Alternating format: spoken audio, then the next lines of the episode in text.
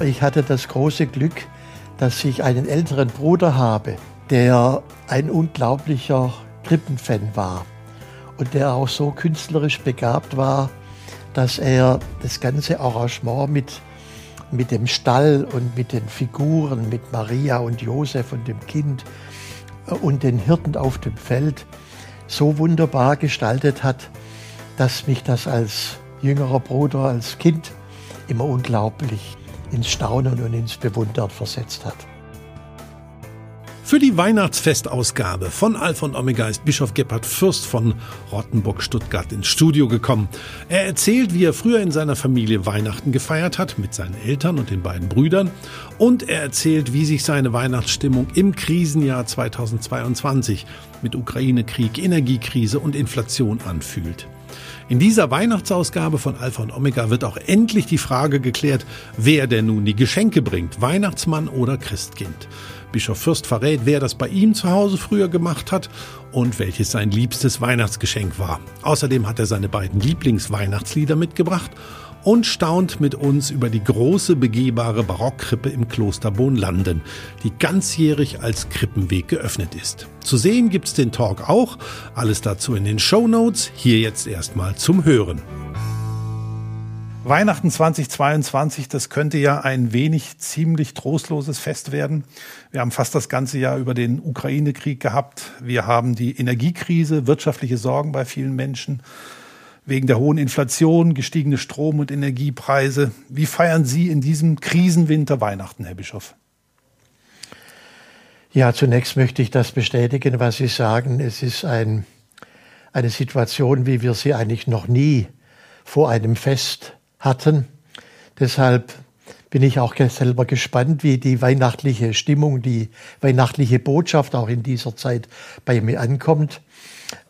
Aber ansonsten werde ich Weihnachten feiern äh, als Bischof wie jedes Jahr auch. Ich habe immer am Abend, am Heiligabend, einen großen Gottesdienst im Dom in Rottenburg, wo die Kirche also ganz gefüllt ist und ich denke, dass das auch dieses Jahr so sein wird. Und wo wir dann doch in einer sehr konzentrierten, aber doch auch fröhlichen Weise Weihnachten feiern werden, die Geburt Jesu. Und äh, sie ist gerade in dieser Zeit, finde ich, ganz wichtig, weil derjenige, der da geboren wird, dessen Fest wir feiern, der Retter genannt wird und Rettung und Zuversicht und, und heiles Leben äh, das haben wir eigentlich nötig in dieser schwierigen Zeit. Und er bringt ja auch eine Friedensbotschaft, ne? Er bringt die Friedensbotschaft, beziehungsweise. Hoffentlich wird, sie gehört. Offensichtlich äh, ist sie bei vielen nicht angekommen, aber die Hirten auf dem Feld hören die Friedensbotschaft, die Menschen hören die Botschaft. Friede den Menschen auf Erden. Und das wünschen wir uns natürlich in ganz besonderer Weise an diesem Fest in vielen Städten und Gemeinden in den Fußgängerzonen wurde ja gespart im Advent. Es wurde die Weihnachtsbeleuchtung vielleicht ein bisschen runtergedreht. Man soll ja Energie sparen, um gut durch den Winter zu kommen. Unser Weihnachtsbaum im Studio hier ist auch ein bisschen kleiner ausgefallen dieses Jahr. Wie ist bei Ihnen zu Hause? Die Deko wie immer oder haben Sie auch ein bisschen schlichter dekoriert? Ich habe immer schon eine relativ schlichte Deko, wenn Sie, wenn man das so nennen will. Also ich bekomme den Weihnachtsbaum hereingestellt von meinem Gärtner, der mir da immer einen schönen Weihnachtsbaum aussucht. Und äh, am Heiligabend, am Nachmittag schmücke ich den Baum zurückhaltend, nicht mit Lichterketten, sondern immer schon mit Kerzen, mit äh, Honigwachskerzen, die ich dann auch anzünde. Und das bringt dann am Abend nach dem Gottesdienst, wenn ich nach Hause komme, eine wirklich angenehme, warme Stimmung das Wachs von den eigenen Bienen von, vom Dach Ihres Bischofshauses? Nein, so, so, weit bin ich noch nicht, mhm. aber ich muss mal schauen, ob das natürlich, wäre ja. natürlich der Gag, ja. Wäre natürlich toll, ja. ja. Jetzt haben Sie eben schon gesagt, Sie hoffen natürlich, dass die Kirchen gut gefüllt sind an den Weihnachtstagen zu den Gottesdiensten. Jetzt haben Sie aber auch gesagt, im Zuge der Energiekrise sollen die Kirchengemeinden auch Energie einsparen und sollen zum Beispiel die Heizung in den Kirchen auf 13 Grad begrenzen. Das ist ja nicht so arg viel. Fürchten Sie, dass dann viele Menschen auch zu Hause bleiben und sagen, ah ja, da wird es ja kalt in der Kirche, da komme ich erst gar nicht? Ja, das ist natürlich schon eine gewisse Sorge. Aber ich hoffe, dass die Menschen äh, diese Sorge nicht so sehr haben. Wir werden auch versuchen, da und dort auch zu helfen, mit, vielleicht mit einer Decke. Und besonders helfen sich die Menschen gegenseitig. Wenn viele, viele kommen und gut zusammenrücken, dann werden das auch. Ja. Ja. Ob auch in diesem Jahr bei den Weihnachtsgeschenken gespart wurde, das wissen wir ja erst am Heiligen Abend. Aber wir, klar, wir klären jetzt mal die ewige Frage, wer denn nun eigentlich die Geschenke bringt. Ist das der Weihnachtsmann oder das Christkind? Wer ist der wahre Geschenkebringer? Christkind oder Weihnachtsmann? Kategorie 1, der Geschenketransport. Der Weihnachtsmann kommt nie alleine. Neun Rentiere ziehen seinen Sprinterschlitten durch die Luft. Anders als der Paketbote klingelt er aber nicht an der Haustür, um die Geschenke abzugeben, sondern der Weihnachtsmann rutscht durch den Kamin in die Häuser. Das gibt's ja nicht! Wie das Christkind die ganzen Geschenke transportiert, das ist nicht bekannt. Sehr mysteriös. Außerdem ist Kinderarbeit ja eigentlich auch nicht erlaubt, auch wenn es das Christkind ist. Luftpost ist beim Christkind aber sehr wahrscheinlich. Vorteil Weihnachtsmann beim Geschenketransport. Ho, ho, ho. Kategorie 2, die Fanbase. Wer hat mehr Fans, das Christkind oder der Weihnachtsmann? Wer bringt denn nun die Geschenke? Weihnachtsmann. Ist ein Mann? Ja, weil das war halt schon immer so, keine Ahnung. Schon wo ich klein war, war es der Weihnachtsmann. Also bei uns ist Christkind. Ich kenne das halt von zu Hause so. Weil das schon immer so war. Ja, schon als Kind hat es geheißen, das Christkind bringt die Weihnachtsgeschenke. Es war schon immer so und wird immer so sein. Harte Traditionalisten auf der Seite des Christkinds. Der Vorteil liegt in dieser Kategorie klar beim Christkind. Kategorie 3, das Internet. Über wen steht mehr im Netz? Weihnachtsmann oder Christkind? Der Weihnachtsmann kommt bei Google locker auf 18 Millionen Treffer. Ah, interessant. Das Christkind leider nur auf 3 Millionen. Bei Instagram sieht es noch schlechter aus. Da hat das Christkind nur 11 Follower, der Weihnachtsmann über 300. Christkind, da musst du am Social Media Auftritt aber noch arbeiten.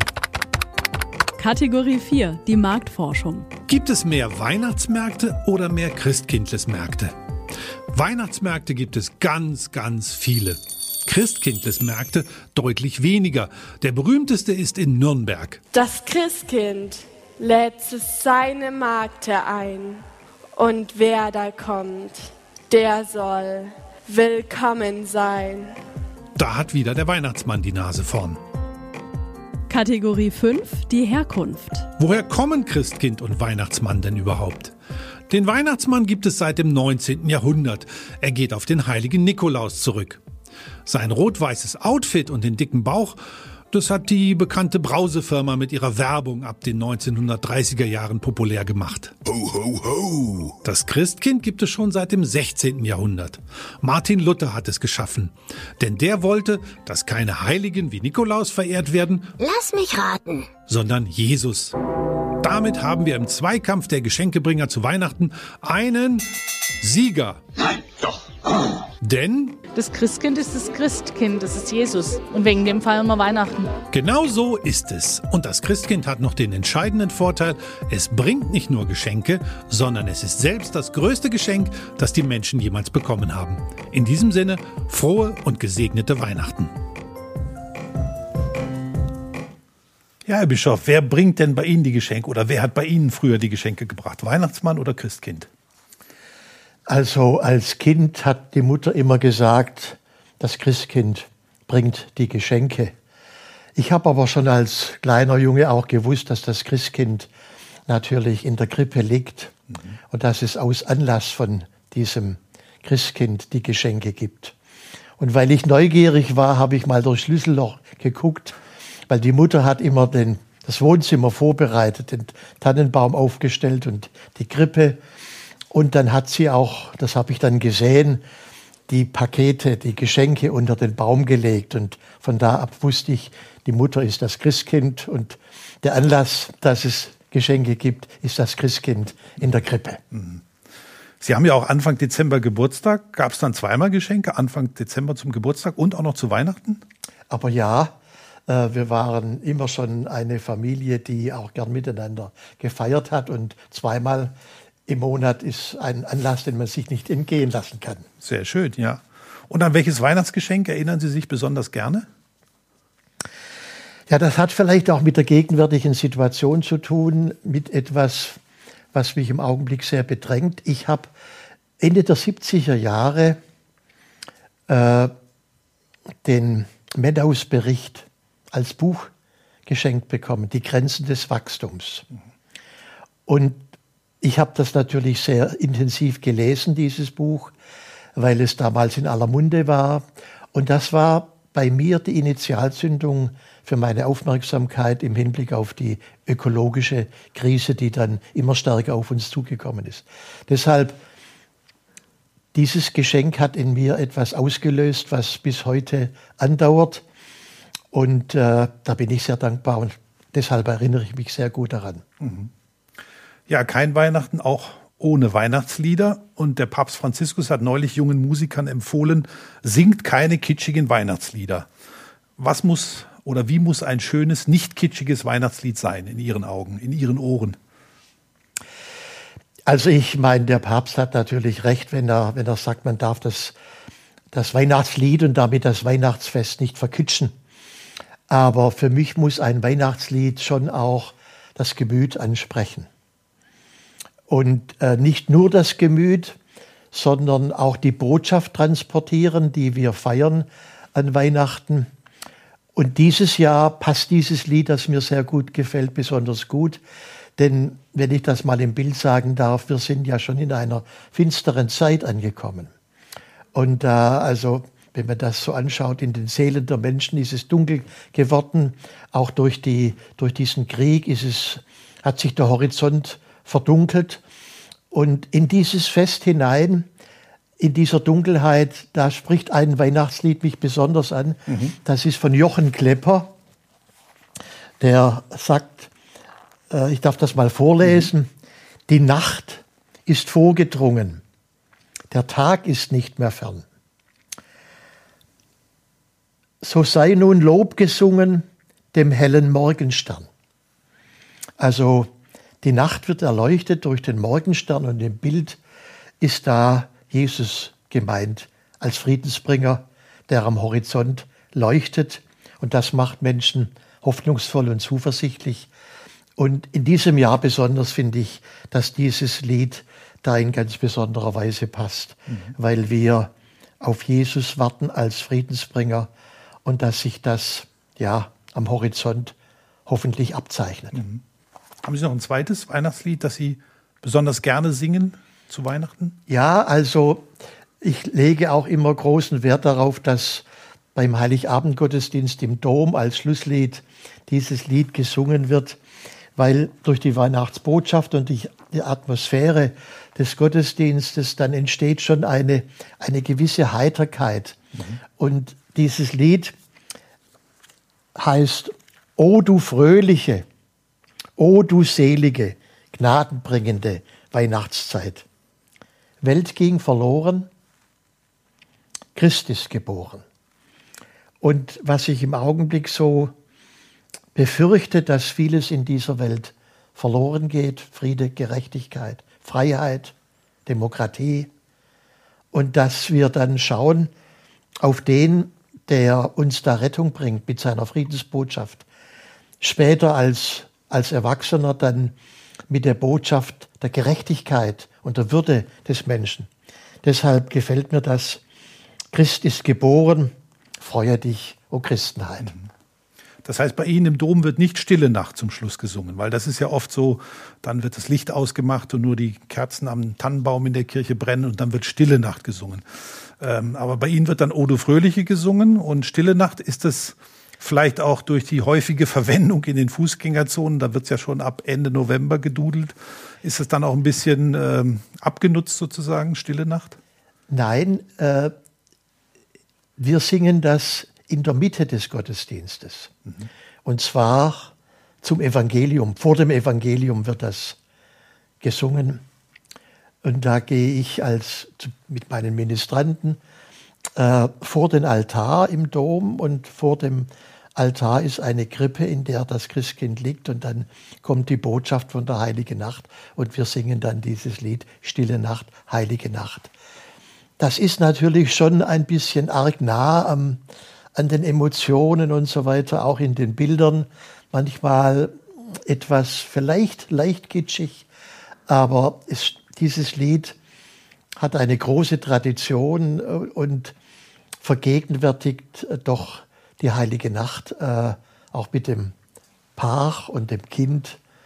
Und äh, das stimmt uns ein dann für das Hören der Weihnachtsbotschaft. Stört es Sie denn, wenn Stille Nacht so auf den Weihnachtsmärkten und in den Fußgängerzonen, in den Kaufhäusern schon ab Ende November gespielt wird und immer wieder und immer wieder so in Endlosschleife? Also es stört mich nicht, es verstört meine Seele jetzt nicht, aber es gefällt mir nicht. Mhm. Es gehört nicht in, die, in den Supermarkt, äh, ein solches Lied. Es wird da instrumentalisiert, um die, um die Kauflaune der Leute anzuregen. Wenn es dazu führt, dass Kinder trotz ein schönes Geschenk bekommen, dann ist es nicht schlecht. Aber dieses Lied gehört eigentlich ja in den Kontext der Verkündigung des Evangeliums von der Geburt Jesu. Aber vielleicht drückt es ja auch so ein Stück Sehnsucht aus, in dem ganzen Konsum trotzdem ja irgendwie zu der, zum Kern der Botschaft durchzudringen. Also vielleicht ist es ja auch das, was es so beliebt macht, oder? Da ist sicher etwas dran. Also äh, es gibt sicher eine Sehnsucht nach dem, was die Weihnacht uns bringt. Eine Sehnsucht, dass man in all den äh, Unsicherheiten und Verstörtheiten dieser Zeit, dass man da äh, zurechtkommt, dass man nicht alleine ist, nicht verlassen, nicht verzweifeln muss. Und für mich bringt äh, das Wort eines Atheisten, bei dem man das überhaupt nicht vermutet, der Jean-Paul Sartre, mhm. bringt diese Sehnsucht wunderbar zum Ausdruck. Er sagt, wenn Gott wirklich Mensch würde, wenn er mich wirklich liebte, wenn er meine Last der Einsamkeit und manchmal der Verzweiflung, die ich spüre, tragen würde für mich, dann würde ich ihn lieben. Nur ihn allein. Also er drückt da irgendwie aus mit seinen poetischen Worten, was die Weihnachtszeit und das Weihnachtsfest, die Geburt Jesu in besonderer Weise ausdrückt, nämlich die Sehnsucht der Menschen nach Menschsein, nach geglücktem Menschsein, nach Friede und Freude. Kein Weihnachten auch ohne Krippe. Das gehört für viele Menschen natürlich auch dazu. Wir haben uns mal eine XXL-Krippe angeschaut. Eine ganz große, begehbare Barockkrippe, die im Kloster Bohnlanden bei den Franziskanerinnen von Bohnlanden in Bergheim Bohnlanden, das liegt zwischen Ulm und Memmingen, sogar das ganze Jahr über aufgebaut ist. Herzlich willkommen auf unserem Krippenweg.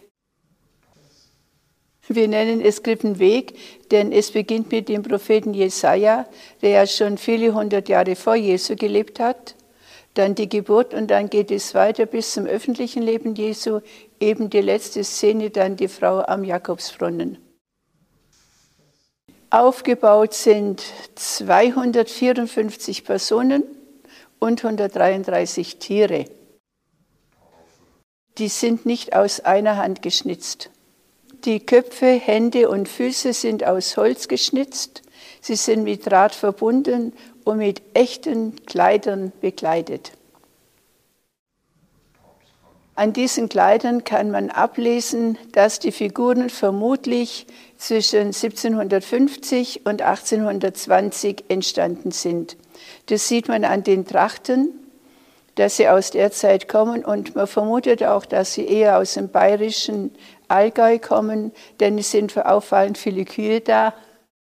Ja, und die Trachten, die die Menschen anhaben, das ist die Sonntagstracht, wie sie sie damals anhatten.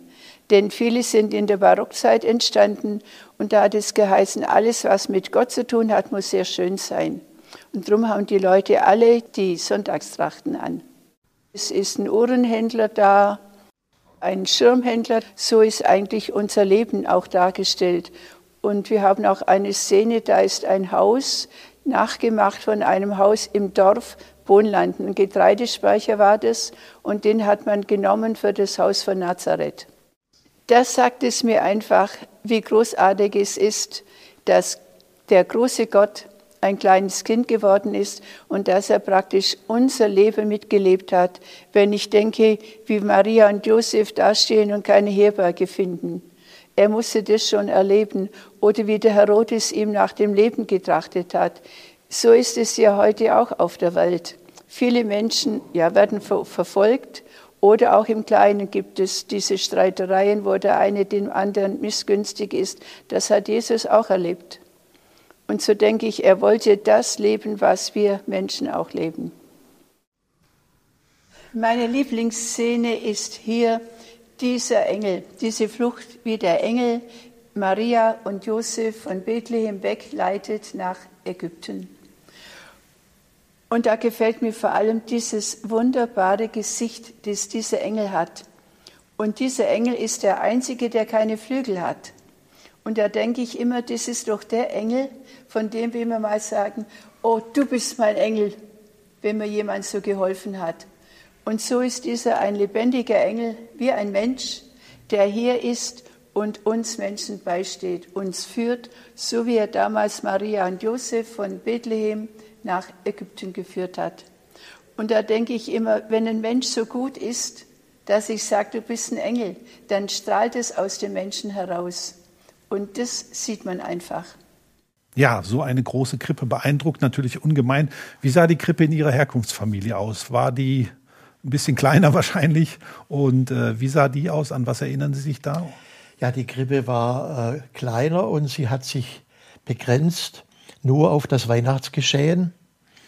Aber ich hatte das große Glück, dass ich einen älteren Bruder habe, äh, der ein unglaublicher Krippenfan war und der auch so künstlerisch begabt war, dass er das ganze Arrangement mit, mit dem Stall und mit den Figuren, mit Maria und Josef und dem Kind äh, und den Hirten auf dem Feld so wunderbar gestaltet hat, dass mich das als jüngerer Bruder, als Kind immer unglaublich äh, ins Staunen und ins Bewundern versetzt hat. Mhm. Am, an Epiphanie, also am Erscheinungsfest, am Heilig-Drei-König-Fest, da kamen dann noch die Könige aus dem Morgenland dazu und der schwarze König, der hatte dann auch sein großes Dromedar dabei und war wunderbar äh, prächtig gekleidet. Und äh, der hat mich immer ganz besonders fasziniert. Und wenn ich höre, dass manche Menschen meinen heute, man dürfe da keinen schwarzen König an die Krippe bringen, weil das irgendwie diskriminiere, verstehe ich das überhaupt nicht. Es ist die Botschaft, dass alle Menschen, wer sie auch sind, woher sie auch kommen, zur Krippe eingeladen sind. Ja, ich glaube, es war das Problem eher, dass wie die Menschen dargestellt wurden. Also diese, dieser schwarze König. Er ist ja zum Beispiel in der Ulmer, im Ulmer Münster gab es ja diese Krippe, wo der wirklich sehr herabwürdigend dargestellt ja. wurde. Und da haben Sie recht und das ist äh, natürlich wirklich zu verurteilen. Das ist inakzeptabel. Ich glaube auch, die Krippe wird nicht mehr aufgestellt, zu Recht. Aber es ist ganz sicher nicht typisch für die Darstellungen äh, der Könige und des Schwarzen Königs, der ist in besonderer Würde dargestellt. Und auch bei uns zu Hause war das so. Ich hatte noch ein zweites Glück. Unsere Tante war eine gelernte Schneiderin und die hat dann die, die Figuren, alle Figuren wunderbar begleitet und besonders dem, dem äh, Schwarzen König eine besondere Gewandung verschafft. Also viel Ehre gegeben. Und er hat ein Dromedar dabei, haben Sie gerade erwähnt. Zur Krippe gehören ja auch Tiere, die Schafe der Hirten, aber natürlich auch Ochse und Esel.